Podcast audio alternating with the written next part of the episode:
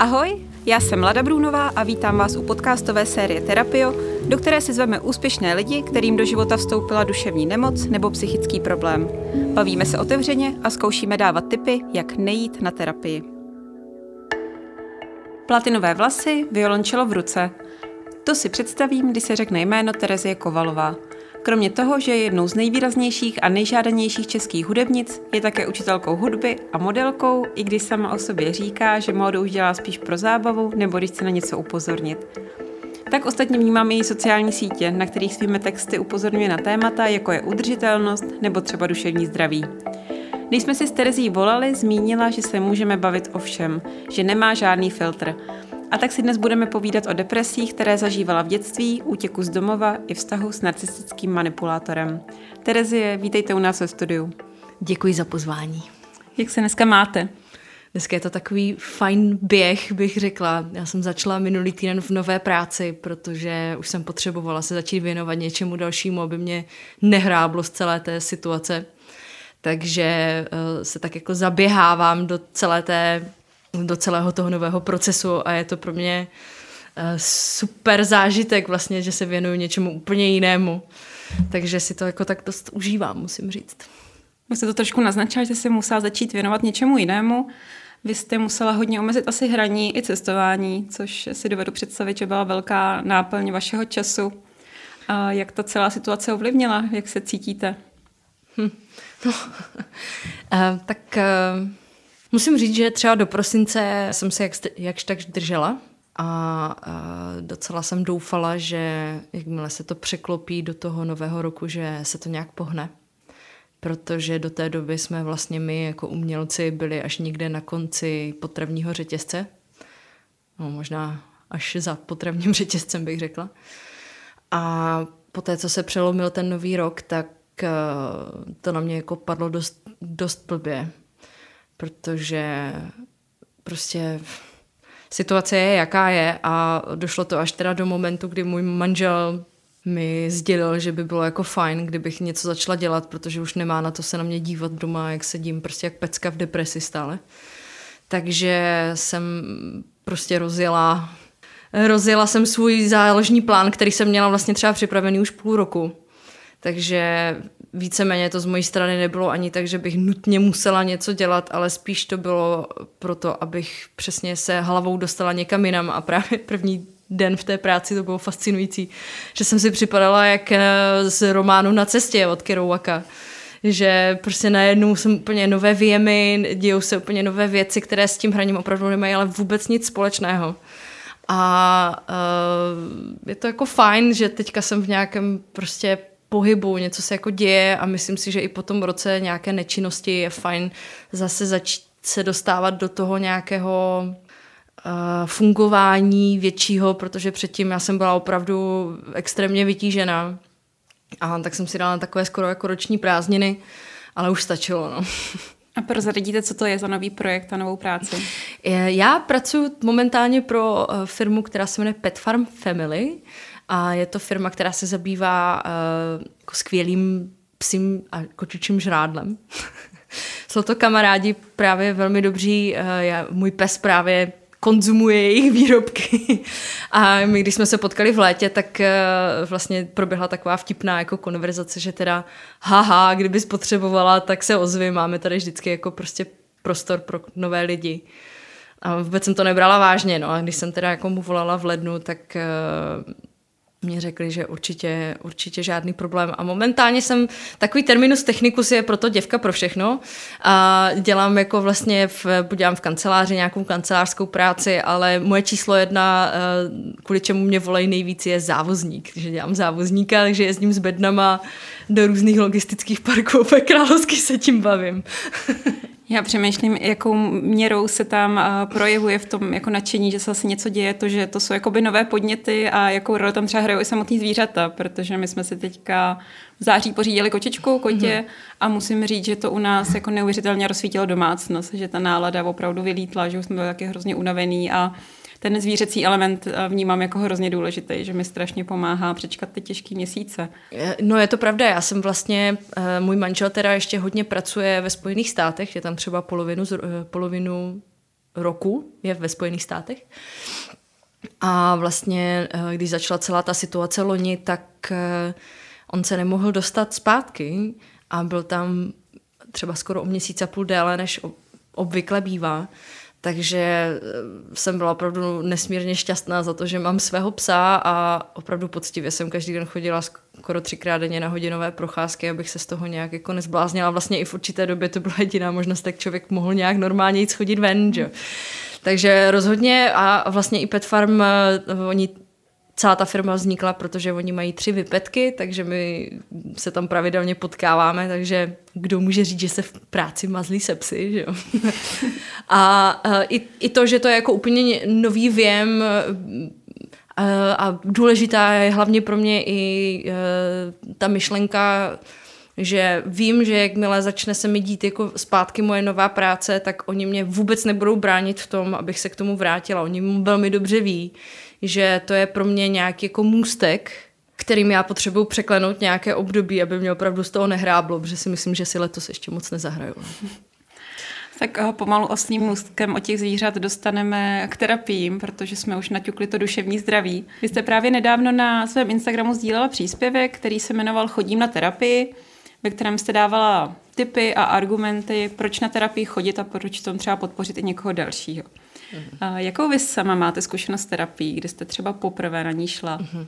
Tak uh, úplně poprvé jako vědomně, kdy já jsem šla na terapii, uh, bylo relativně uh, už později, že už jsem nebyla úplně teenager a uh, vlastně můj tehdejší partner registroval můj velmi turbulentní vztah s mojí maminkou a doporučil mi uh, takzvané konstelace, uh, kam mě vzal a musím říct, že mi to tenkrát dost obrátilo život, protože jsem se s ničím takovým předtím nesetkala a bylo to pro mě strašně zajímavé setkání s tímto typem terapie. A musím říct, že vlastně díky konstelacím se náš vztah s mojí maminkou rapidně zlepšil až do takové míry, kdy si moje maminka vzala ze mě příklad a začala sama chodit na terapii, což je úplně, já jsem z toho úplně nadšená, že něčeho, něčemu takovému se eh, rozhodla věnovat. No, ale úplně poprvé jsem se setkala s terapeutem, když mi bylo, fuh, to jsem byla hodně malinkatá, to jsem byla vlastně na uh, nějakém ohodnocení mojeho IQ a podobně, uh, protože jsem uh, narozená dost blbě, že se řešilo, jestli půjdu do školy dřív nebo ne.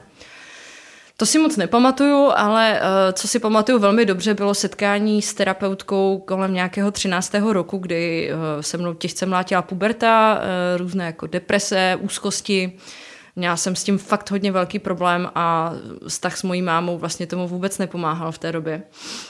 A uh, doporučili mě teda, abych si zašla uh, k terapeutce, uh, u které mi prostě nebylo vůbec dobře a vlastně jsem potom i zpětně zjistila, že co jsme tam spolu jako probírali, tak ty informace se potom dostaly k mým rodičům. Takže to mě úplně zavřelo vůči celému tomuto procesu a vlastně až do nějakých, řekněme, těch 21, 21 let, kdy jsem šla na ty konstelace, jsem se tomu vůbec nevěnovala. A jaký to vlastně bylo vystoupit z toho špatného zážitku a dát tomu ještě jednou šanci? Co tomu napomohlo? Já si myslím, že celé to bylo postavené na, na tom, že jsem opravdu byla už na dně, že jsem nevěděla, jak dál, jak vlastně s mámou komunikovat. A hodně se mi zalíbilo i to, že vlastně ten způsob té eh, konstelace, na, které, eh, na kterou jsem byla eh, vzata svým tehdejším partnerem, tak vlastně byla skupinová konstelace. Takže mě na tom hrozně fascinovalo, že to nebude opravdu jenom o mě a o tom terapeutovi, ale že se na nějakém mém procesu vnitřním bude podílet více lidí, se kterými nemám společného nic jiného, jenom to, že chceme být lepší a chceme si tím navzájem pomoct. Myslím si, že v té době to byla taková kombinace těchto emocí, že prostě jsem už, už mě to nebavilo, chtěla jsem s tím něco dělat, najednou ke mně přišlo něco zajímavého, nového, vonavého, prostě co mě přišlo nesmírně fascinující, a tak jsem šla prostě. Jak vlastně takový setkání probíhá? Pocit, že si spousta lidí nedovede představit, co se tam řeší, jak třeba terapie vypadá, ať už eh, tady ta skupinová nebo třeba mm-hmm. individuální, úplně taková jako praktická zkušenost, na co se připravit? Tak uh, myslím si, že zrovna konkrétně u těch eh, skupinových konstelací je důležité tam mít s tím, že nemáte názor. Protože jakmile, te, jakmile tam jdete s tím, že máte názor, tak ten názor bude použitý proti vám. Nebo ne, že použitý proti vám, ale spíš uh, se projeví ve vašem celkovém nastavení, který vy v té hře, která tam bude probíhat, budete mít. A konstelace pro mě je vlastně strašně krásná v tom, že vlastně ty lidi neznám a i po těch letech, když já tam jednou za čas jdu, že jdu tam jenom proto mít ten zážitek, tak je pro mě hrozně krásné se tam potkávat s lidmi, které znám opravdu už skoro 10 let, ale kromě svého křesního jména o sobě vlastně nic víc nevíme. Jenom, že se máme rádi a že si pomáháme navzájem. A konstelace vlastně probíhají tak, že vy tam přijdete, eh, jste v nějaké skupině, máte toho terapeuta, který celou tu konstelaci vede, a jsou tři způsoby, jak tu konstelaci můžete zažít. Buď jste přímo ten, který tu konstelaci staví, tu hru staví, že přijdete, řeknete, mám nějaký problém, ten terapeut řeknete, vy si z těch lidí vyberete někoho, třeba kdybych to měla vzít konkrétně na, na sebe, tak vyberou někoho za svoji mámu, za svého tátu, za sebe, postavíte je do prostoru a ti lidi už vám potom odehrajou co se tam děje nějakým způsobem. Druhá možnost je, že si vás někdo vybere do té hry a ta třetí varianta, a o které vlastně ta terapeutka tvrdí, že je ta nejpřínosnější, je ta, že vy jste jenom ten pozorovatel a sledujete, co se tam děje, protože vlastně u každé té konstelace vy si, jste si schopni najít něco, co je pro vás důležité a je dobré to vidět.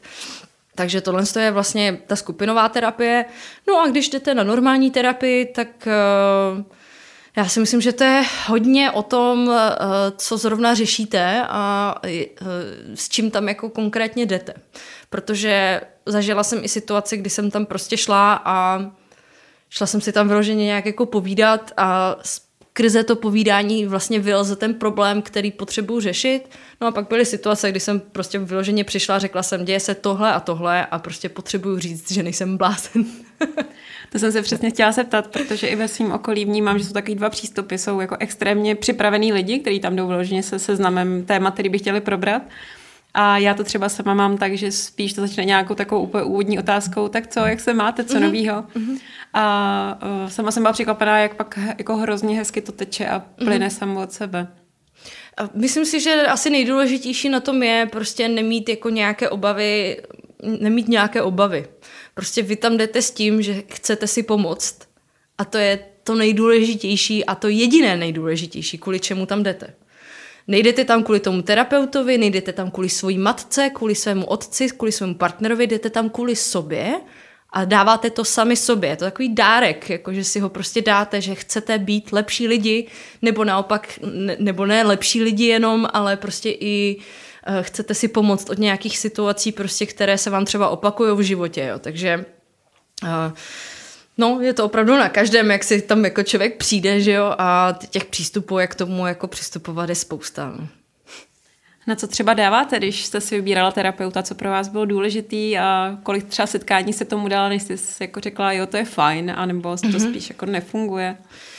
Já jsem ten typ člověka, který uh, se mu dějou věci v životě tak uh, nějak jako samospádem, takže uh, v, případě té konstelace tam zafungoval vlastně ten partner, k té terapeutce chodím teda dodnes, nejenom na ty konstelace, ale i na normální terapie. A uh, ta druhá paní terapeutka, kterou mám vlastně, ke které chodím ne tak často, ale tak tam jsem vyloženě šla uh, po tom, že jsem vy, vyhledávala lidi ze svého okolí, o kterých jsem věděla, že chodí na někam na terapii a ptala jsem se jich. A měla jsem velké štěstí v tom, že vlastně hned první paní, kterou jsem dostala typem, tak jsem u ní vlastně zůstala a nesmírně mi pomohla.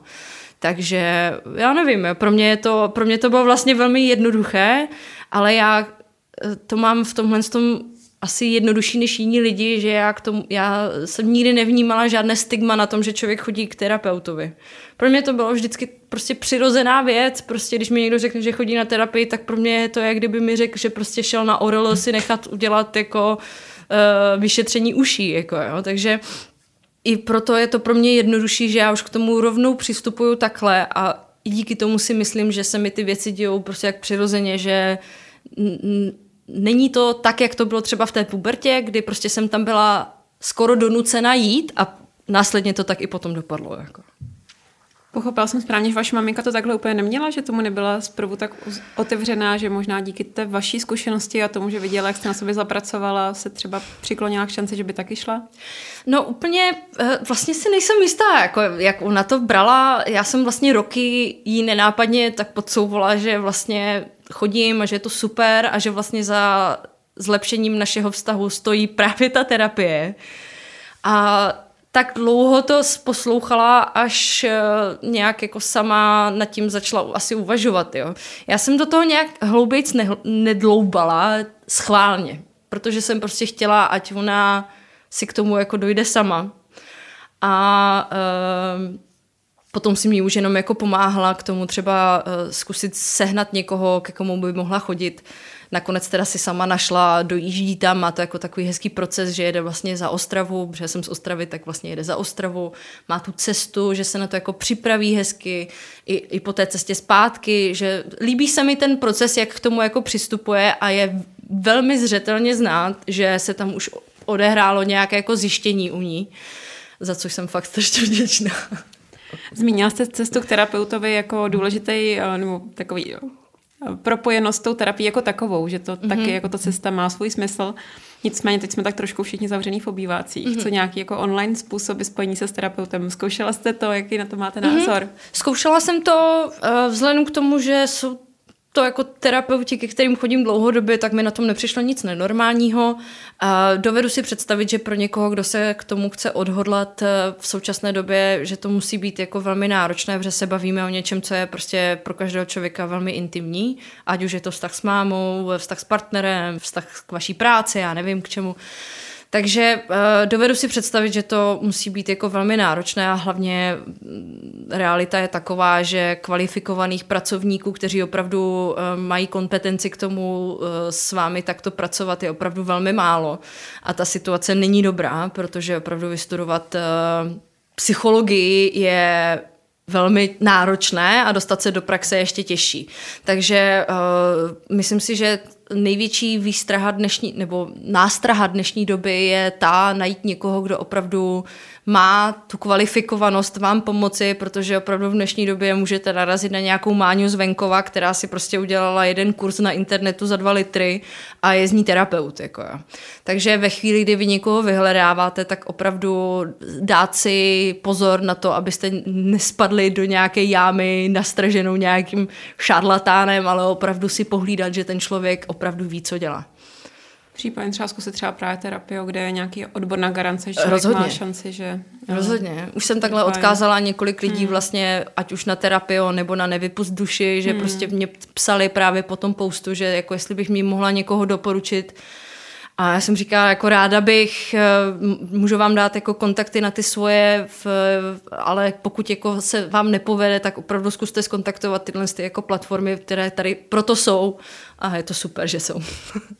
Jo, myslím, že jsem třeba, já sama osobně jsem měla začátku takový, no, trošku jsem byla skeptická eh, vůči jako online terapii, ale vlastně se mi v ní docela zalíbilo, mm-hmm. že mi mhm. přijde fajn, že člověk je v bezpečí toho svého domova, mm-hmm. udělá si čaj, a že to má zase trošku jiný rozměr a obojí má své pro a proti, ale Rozhodně. vlastně to jako příjemnější, než jsem čekala. Rozhodně. Vy o terapii mluvíte jako o nejlepším dárku, který můžete dát sama sobě. Mm-hmm. Chodíte na ně, i když se nic neděje, nebo jenom hasit požáry? Eh, já si myslím, že v, je důležité k tomu přistupovat jako kontinuální práci, ale eh, jak už k tomu potom přistoupíte, jak často to budete dělat, to už je potom jenom na vás a na vašem terapeutovi. Já momentálně, když se něčemu věnuju, tak eh, jsem v kontaktu se svou terapeutkou třeba jednou za dva, za tři měsíce a zabýváme se konkrétníma věcma, nechodím tam vyloženě, vyloženě jen tak proto, že si chci jako popovídat. A je to čistě z toho důvodu, že já se roky věnuju psychologii, mám vystudované čtyři semestry v rámci své školy, takže se spoustou věcí já jsem schopná si pomoct sama a uvědomit si je sama, protože jsem prostě strávila roky nějakým jako sebehledáním a ve chvíli, kdy se člověk začne věnovat sám sobě v tomto směru, tak prostě spoustu věcí prostě objevíte a nemusíte chodit za někým dalším. Pro mě je hodně terapie o tom, že vám ten člověk pomáhá, kdyby prolamovat určité jako stěny, jak bych to řekla. Jo? Vy vidíte před sebou nějaký ten problém a ten terapeut vám prostě nabídne krumpáč a řekne, hele, neudělám to za tebe, ale tady máš krumpáč, prostě tam máš to nejlepší místo, kde můžeš začít, prostě a makej, nikdo jiný to za tebe neudělá. Jako, no. To je oblíbená věta mojí psychoterapeutky, která vždycky řekne, no ale napadlo vás, že by to mohlo být třeba jinak? A já většinou řeknu, no nenapadlo. A pak jsem sama z toho překvapená, mm-hmm. že mhm. těch možností, těch scénářů je vlastně strašně moc. Je to hrozně baví vždycky, když učím svoje děti, kdy prostě jim uh, ukazuju nějakou novou věc a oni, mi to nejde. A já se ptám, a zkoušel jsi to? A vlastně lidský mozek je krásný v tom, že funguje na uh, uzavřených okruzích a ve chvíli, kdy my si vytvoříme nějakou cestičku, tak se nám nechce chodit jinam. Ale o tom ta terapie je přesně jako vzít ten problém a úplně ho otočit a podívat se na něj z druhé strany. A uvědomit si, že to jde prostě jinak. A nejenom, že, že to jde o 180, ale ono to jde i o 200, 300, o tolik, kolik zrovna potřebujeme se na to podívat. A uh, v tomhle tom, uh, je ta terapie prostě skvělá, no, že vám umožní vidět prostě jeden problém daleko komplexní a způsoby, jakým k tomu můžete přistoupit, aby vám to vyhovovalo. Já otevřu ještě jedno docela těžký téma, my jsme to zmínili v úvodu, a to je nějaký vztah eh, s narcistickým manipulátorem, který jste si zažila. To je asi věc, kterou, když člověk studuje psychologii, tak eh, vlastně do ní spadne relativně snadno. Hmm. Kdy jste poznala, že ten vztah není takový, jaký by měl být a že by bylo možná fajn to řešit? No, já jsem v, zažila tyhle vztahy vlastně dva. Jeden byl přátelský a druhý byl přímo partnerský toho přátelského, u narcistických manipulátorů je jedna velká výhoda. Oni ve chvíli, kdy se vám ukážou, tak prostě pro ně většinou celá ta situace končí a odchází od vás sami, protože už vás jako vycucali, využili a takže v, v kontextu toho přátelského vztahu, tak tam to skončilo tím, že uh, ta holka začala chodit s mým bývalým. A celé se to takhle jako vyřešilo. Ale jinak, uh, co se týče toho partnerského vztahu, Uf, no tam to byla taková dost zajímavá cesta pro mě. Já jsem vlastně, v, my jsme spolu začali nějak jako chodit a dokonce jsme se i na chvíli rozešli na můj nátlak, protože jsem prostě byla v psychu z toho, že nevím, na čem jsem. A ten člověk mě potom uprosil a vlastně asi myslím si, že největší moment, kdy mi to jako došlo, že tady něco jako hodně špatně, bylo na, na Vánoce, kdy mě přesvědčil, abych já jela s ním za jeho mámou, abychom strávili Vánoce s jeho mámou a domluvili jsme se, že přijedou tenkrát moji rodiče. Můj tatínek tenkrát onemocněl těsně předtím a my jsme jeli za tou jeho maminkou a já jsem prostě mu nadhodila, že bych ráda odjela prostě z té chaty třeba o den, dva dřív, abych si užila Vánoce i se svýma rodičema, když teda nemůžu přijet. No a borec na mě začal totálně řvát, prostě zrychlil, jeli jsme třeba 220 na dálnici, a mně se zabilo pět lidí v autě v rodině a já jsem měla sama už téměř smrťák v autě, takže prostě moc dobře věděl, na kterou notu má jako zadrnkat a v té rychlosti na mě řval, že prostě já už nevím, já už, to, už, už jsem to vytěsnila, ale v ten moment mi teda došlo, že to asi teda nebude úplně ideální a uh, následně přišly moje pokusy se s ním rozejít. Ty pokusy byly tři, v kontextu třeba měsíce a půl, než se mi to reálně povedlo. Uh, a až vlastně na, na ten třetí pokus, uh, kdy jsem ho opravdu jako vystěhovala na tvrdo, a uh, tenkrát mi strašně pomohlo, že za mnou přijela moje kolegyně, se kterou jsme potřebovali něco nacvičit a prostě on se tam pořád dožadoval, že, že bude spát i na zemi, že já nevím co. A vlastně myslím si, že to jako, že mu to aspoň nějakým způsobem došlo ve chvíli, kdy prostě si tam přišel pro věci a měli už před bytem prostě v, v plastových sacích, takže. Ale na tom je asi nejhorší, že do chvíle, než jsem si to jako uvědomila, abych v životě neřekla, že jsem ten typ člověka, na kterého manipulátoři můžou jít. A až vlastně poté jsem zjistila, že já jsem přesně ten typ člověka, na jakého manipulátoři jdou. Protože já vlastně nepotřebuju mít nějak jako hranice, nebo ne, ne že ne, nepotřebuji mít hranice, to je, jsem řekla úplně špatně. Já vlastně dávám tomu člověku úplně jako prostor k tomu, aby si realizoval, aby si dělal, co chtěl. A na základě tady tohohle z toho, ve chvíli, kdy mě prostě i potom začal říkat, co mám jako dělat, nebo jako, že mi nenápadně naznačoval, že s kým bych třeba měla pracovat, nebo ne. I to mě jako zachránilo tenkrát, no.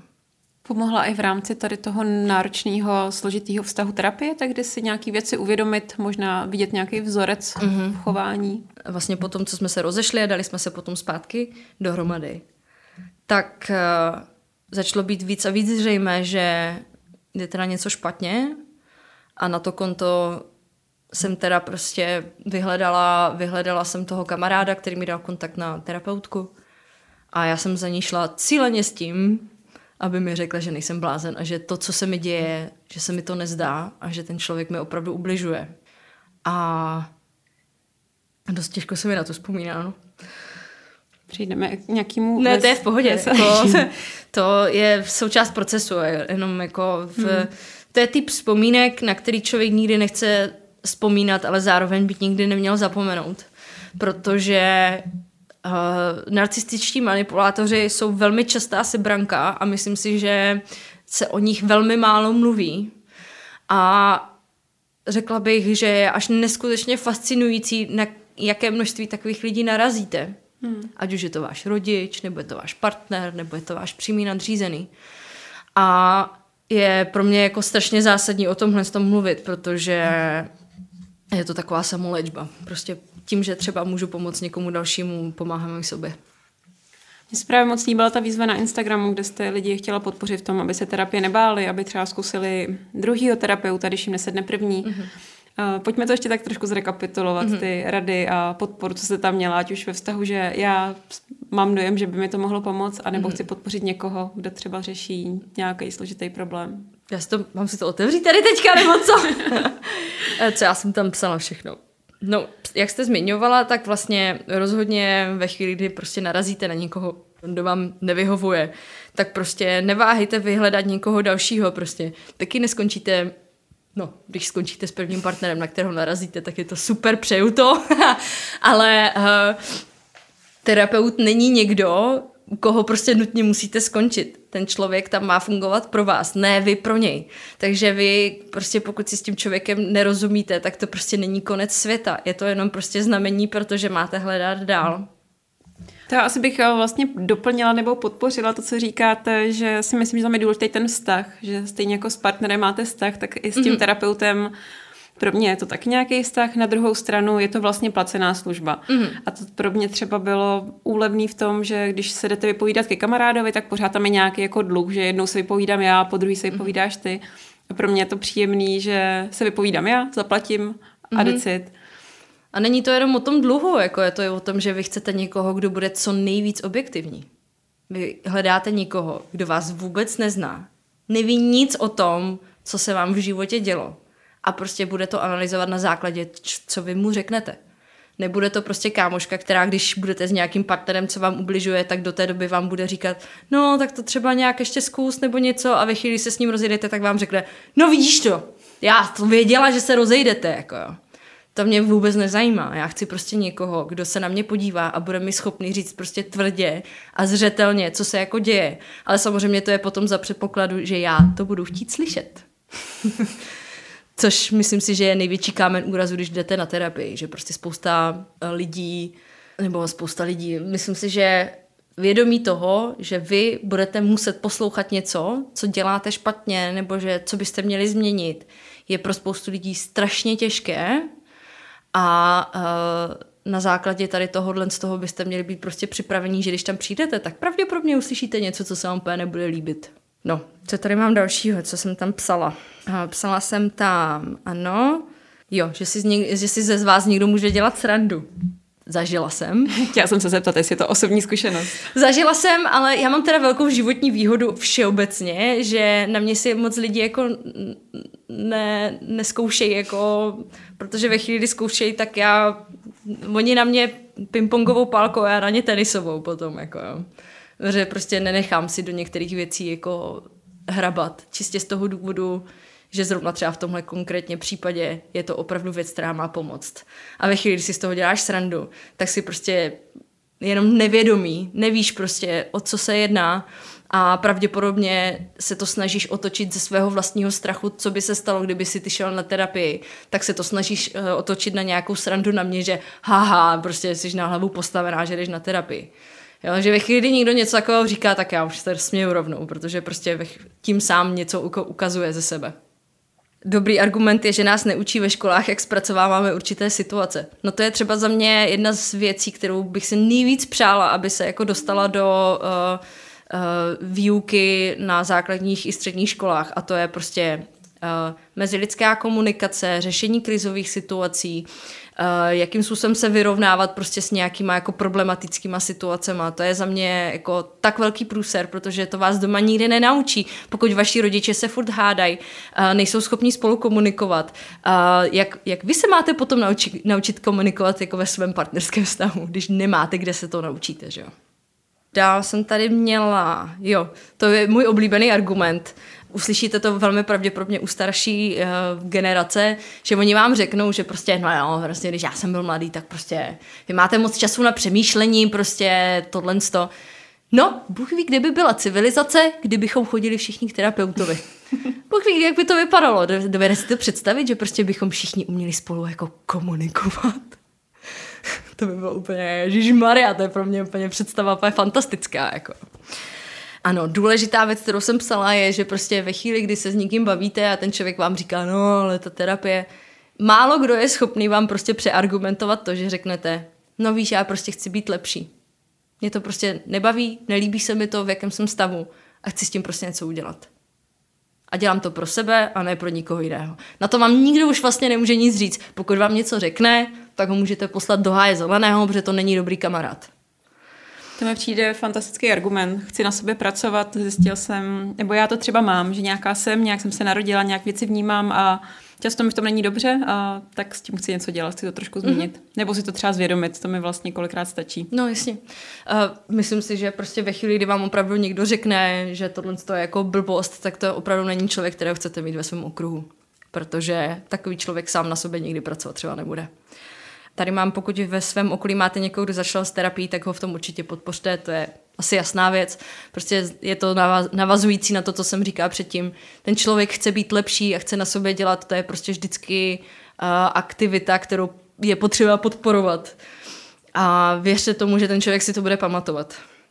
Poslední věc, kterou jsem tam psala, je, že prostě za mě důležité, aby se o tom člověk bavil prostě úplně normálně tak jako se bavím prostě se svým tátou, že dneska jsem měla na prdem, že mám prostě menstruaci a není mi prostě dobře, tak úplně stejně byste se měli prostě pobavit se všema ostatníma, že prostě uh, co děláš dneska? No, jdu po práci jako na terapii. Aha, a co se jako děje, že jo? A z vlastní zkušenosti vím, že většina lidí k tomu přistupuje velmi zvídavě a jsou vlastně hrozně zvědaví, jako co se tam děje a jak to jako probíhá a proč tam jako chodíš a podobně. A čím víc o tom se člověk takhle jako baví, tím víc vlastně umožňujete každému dalšímu člověku, se kterým tohle téma otvíráte, možnost zažívat to stejné, co zažíváte vy na té terapii. Jo, i, i tuhle zkušenost mám vlastně hodně podobnou, že si to člověk trošku asi musí srovnat nejdřív sám vědět, proč tam chodí, co mu to dává a proč tam chodit dál chce a když to pak říká asertivně, automaticky, mm-hmm. tak to okolí bere mnohem líp. A i když to ze začátku nevíš, proč tam vlastně jako chodíš nějak hloubkově, vždycky je ten argument, chci být lepší. Tečka. Zatím nemusí být nic dalšího, jako. Co je komu ve finále do toho? To, že já tady vám vyprávím o tom, že prostě moje máma, já nevím co, problémy, to, že, to, že já už jsem tak daleko a já jsem to ve finále vždycky měla, takže jsem byla schopná o věcech jako mluvit bez toho, aniž by mi to nějak jako vadilo, že se o tom bavím s někým úplně cizím, nebo že mě poslouchají cizí lidi. Ale prostě vy, vy, pokud s tím máte problém, tak nikoho dalšího nemusí zajímat, co se tam odehrává. To je za zavřenými dveřmi, to je pro vás a je to vaše. Váš argument, chci být lepší a stačí. Uh, vy jste, já jsem někdy četla, že jste v dětství hodně četla, trávila čas s knížkama. A zároveň jako cítím, že se hodně seberozvoji věnujete, i to studium psychologii. Je třeba nějaká knížka, která jako pomohla, kterou jste jako vložit doporučila, nebo ke který se ráda vracíte, protože vám je s ní dobře a mm-hmm. může být řekl podcast, vlastně cokoliv, jenom jo, já budu chvíli přemýšlet. Budu chvíli přemýšlet. úplně fantastická knížka, kterou bych doporučila úplně každému. Není to teda přímo zaměřené na terapie, ale myslím si, že eh, je to objevná kniha. Jmenuje se Jak si lidé hrají. Je to taková úzká kniha, eh, která se vlastně věnuje modelům lidského chování, eh, jak vlastně se chováme v dospělosti podle her, které děláme v dětství. A myslím si, že každý, kdo to přečte, tak bude úplně v šoku, protože my opravdu hrajeme úplně stejné hry jako na tom pískovišti, jenom to opakujeme prostě v jiném měřítku. Takže to je za mě úplně skvělá kniha. Jinak eh, výborný podcast je Balance eh, z eh, Rádia Wave. Myslím si, že tam se skvěle věnují těmto tématům. No a jinak asi bych řekla, že seberozvojové knihy jsou skvělá věc, ale je důležité vědět, kdy je čas je přestat číst a začít je žít. Protože od určitého momentu zjistíte, že vlastně v těch knížkách je vždycky to stejné, jenom prostě jinak napsané. A ve chvíli, kdy tohle člověk začne zjišťovat, je na čase to začít uvádět v prax. Mám úplně stejný problém tady s těma knížkama, že vždycky mám podtrhané od začátku do konce a pak přijde ta bolavější část, začít to aplikovat. No, protože jako takhle, je skvělé, jakmile člověk začne s tím, že už se tomu začne věnovat, protože to je ten první krok, kdy začnete objevovat něco takového. Ale potom jako je důležité se posunout od toho e, sbírání informací a posunout se prostě dál. Já jsem měla takové období, kdy jsem třeba pět let v kuse, kdy jsem prostě četla různé knížky a takhle. A teď už tak nemám. Teď jednou za čas se ke mně třeba něco dostane, něco zajím, nějaký zajímavý titul, ten si jako schutí přečtu objevím v tom třeba nějaké nové věci, ale jinak jako cíleně už to nevyhledávám, protože prostě už jsem z tohohle, z toho na, nazbírala tolik informací, že jsem se potřebovala od toho pohnout. No. Ono je asi fajn začít tím, že člověk si to opravdu přečte a třeba si ty věci jenom zvědomí mm. a že se to reálně stane o pár let později, je vlastně stejně fajn. Přesně, přesně. No hlavně je prostě přistupovat k tomu tak, že Eh, bez toho, že člověk udělá nějaké změny, které nebudou úplně příjemné, prostě eh, ta změna nenastane, protože prostě, jak už jsem to říkala předtím, lidský mozek je krásný v tom, že si vytváříme ty kruhy, ve kterých prostě stále jsme, jsme cyklická stvoření a ve chvíli, kdy prostě ten kruh chceme porušit, tak to prostě bolí. Bolí to každého člověka, méně nebo víc, ale prostě bolí. Takže na to je prostě důležité být připraven. No. A čekat na to, že si musím pomoct tak trošku sám, že ten Přesně. terapeut to neodmaká. Přesně. Ten terapeut je taková jako dobrá víla, která vám sedí na rameni a která vám řekne, hele, jako v pohodě, ale prostě pojď to zkusit jinak. A, a přesně nikdo jiný to za vás neudělá prostě. Terezi, moc děkuji za rozhovor a doufám, že zase brzy budete moc hrát pro veřejnost velkou a cestovat. Děkuji, děkuji. Velmi se na to těším. Psychicky se na to připravuju, až se to stane, že to bude velké. Přijdeme všichni na velký koncert. To pěkně doufám. Děkuji, jste byla naším hostem. Děkuji za pozvání.